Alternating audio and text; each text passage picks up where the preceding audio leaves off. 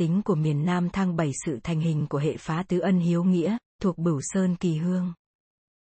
Sau thủ khoa huân, phong trào chống Pháp đáng kể là cuộc khởi nghĩa của ông và Khả ở tỉnh Mỹ Tho vào tháng 5 dương lịch 1878, bao gồm vùng thuộc Nhiêu, Cai Lậy và Tân Hiệp. Người điều khiển tối cao là ông Nam Thiếp, đàn xanh tại làng Trà Tần đối diện với Cù Lao Năm Thôn. Mỹ Tho vào khoảng 1831, tên thật của ngài là Ngô Lợi, còn có tên là Ngô Viện. Người trong đạo tứ ân hiếu nghĩa gọi tôn là Đức Bổn Sư. Trong dân gian gọi là Nam Thiếp, vì trước ngày khai đạo, ông đã bỏ cõi trần bảy ngày đêm, còn chút ơi ấm nơi chớn thủy rồi tỉnh lại.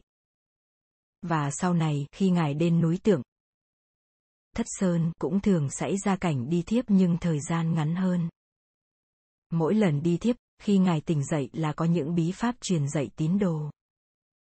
Ông phát triển chủ thuyết của Đức Phật Thầy Tây An trong hoàn cảnh đặc biệt kháng Pháp để đền ơn Tổ quốc. Gọi là ơn quốc vương thủy thổ. Nghi thức tu hàn hát xéo vài nét khác với nghi thức của Bửu Sơn Kỳ Hương hồi thời Phật Thầy Tây An hoặc thời ông Trần Văn Thành ở Bảy Thưa. Lúc ở Mỹ Tho, ông đã liên lạc với vị lãnh tụ này và có đi núi tượng. Thất Sơn nhiều lần. Cũng như Đức Phật Thầy Tây An trước kia, Tứ Ân Hiếu Nghĩa chú trọng phát triển Phật giáo theo hình thức cư sĩ để cho nhiều người gia nhập được, không phân biệt quá rõ rệt giữa giáo phẩm và giáo dân. Gọi là bá gia.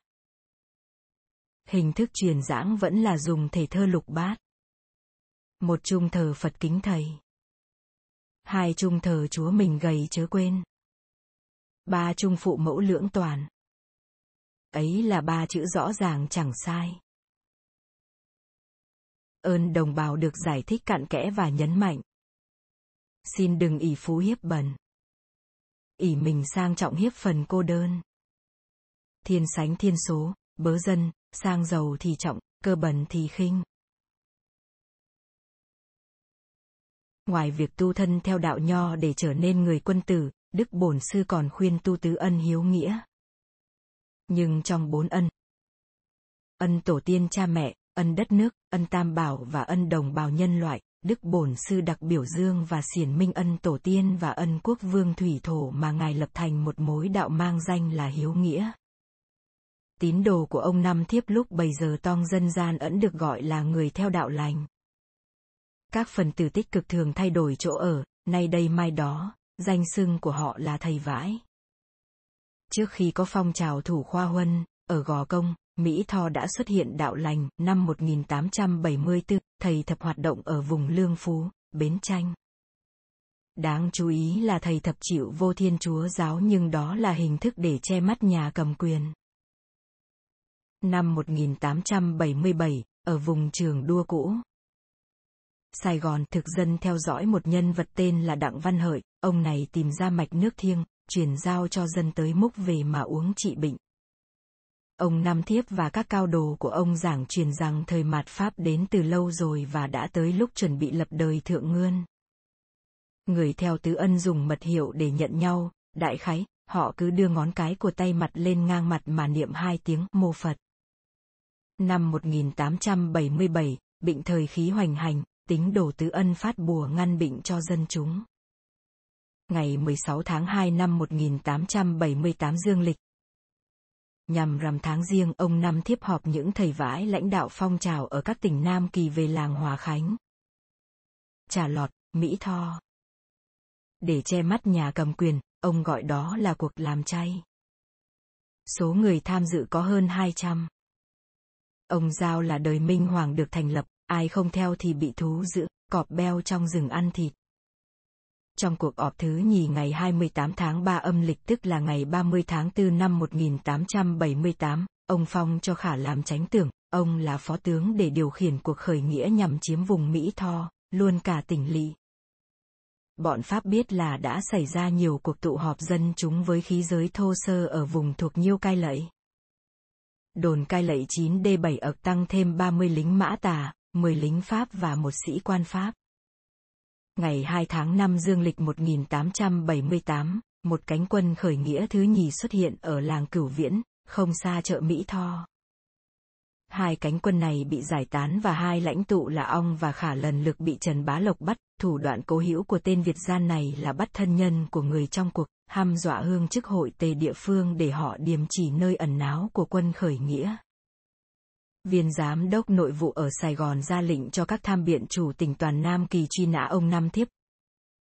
Công văn ngày 29 tháng 5 năm 1878, tránh quyền sẵn sàng xuất tiền đài thọ thêm cho các tỉnh để mướn bọn do thám, đồng thời cũng dành 1.000 quan tiền thưởng cho ai bắt được. Trong công văn này, ghi rõ tướng mạo ông Năm Thiếp. Vóc người cao giáo ốm yếu, có ba tròm dâu dài. Bọn tham biện chủ tình tha hồ bắt tín đồ để giam giữ vô điều kiện. Qua tháng 2 dương lịch 1889, tình hình Mỹ Tho không được khả quan, tín đồ của ông Năm Thiếp cứ tụ tập bí mật, dân chúng không tin rằng người Pháp tiếp tục cai trị được cõi Nam Kỳ, những người cầm đầu đạo mối thường vắng mặt vào tháng 11 âm lịch để về núi tượng mà lãnh phép. Nhiều người trước kia theo phong trào đã được tha tội vì thiếu bằng cơ những khi xét nhà của họ thì gặp những bằng cấp, nhiều nhất là lòng phái của đạo Tư Ân. Chủ tỉnh Tân An cho rằng ông Năm Thiếp đang ở Châu Đốc nhưng chủ tỉnh Châu Đốc sai người len lỏi đến núi tượng tìm mãi mà chẳng thấy gì cả. Đến tháng 9 năm 1879 thì chủ tỉnh này bảo là Năm Thiếp đang ở núi tượng những vừa vắng mặt đi qua địa phận cao miên, có lẽ sẽ về. Màn lưới do thám được siết lại, rốt cọc không thâu được kết quả gì giáo. Chẳng qua là ông Năm Thiếp được tín đồ và đồng bào mến mộ, khi đang ở núi tượng, Châu Đốc thì tín đồ loan tin rằng ông đang ở Mỹ Tho, khi ông ở Tân An thì có tin đồn ông đang ở núi tượng hoặc Sa Đéc, vì vậy bọn Pháp bị đánh lạc hướng. Cuối năm 1879, chủ tỉnh Mỹ Tho lại bảo rằng đạo lành tuyên truyền mạnh trong tỉnh. Ông Năm Thiếp vừa đến Phú Kiết là trở lại núi tượng, tới cuối năm sẽ về, ông thường di chuyển bằng ghe lồng như người buôn bán, ghe có ba người chèo và có hai vệ sĩ. Buồn cười nhất là hai tên Việt gian từng lập thành tích trong việc đàn áp bà bắt bờ thủ Khoa Huân, Thiên Hộ Dương, Nguyễn Trung Trực, đã tốn người, tốn của mà không thu nhập được kết quả gì. nhân viên do thám đắc lực của đốc Phủ Lộc là hai phép lãnh trách nhiệm theo dõi ông Năm Thiếp đã đến núi tượng, nhưng bị cảm hóa rồi theo phe kháng Pháp luôn, không trở về.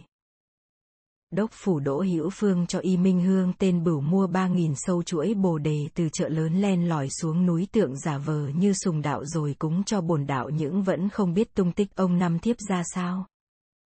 Đến mức chót, các viên chủ tỉnh Tân An, Mỹ Tho chỉ còn biết thù vặt, bắt bớ những người trước kia theo tứ ân, viên giám đốc nội vụ phải bực mình, không cho bắt bớ vu vơ nữa vì đó là thủ đoạn tống tiền của những viên chức ở thôn quê hoặc bọn mật thám.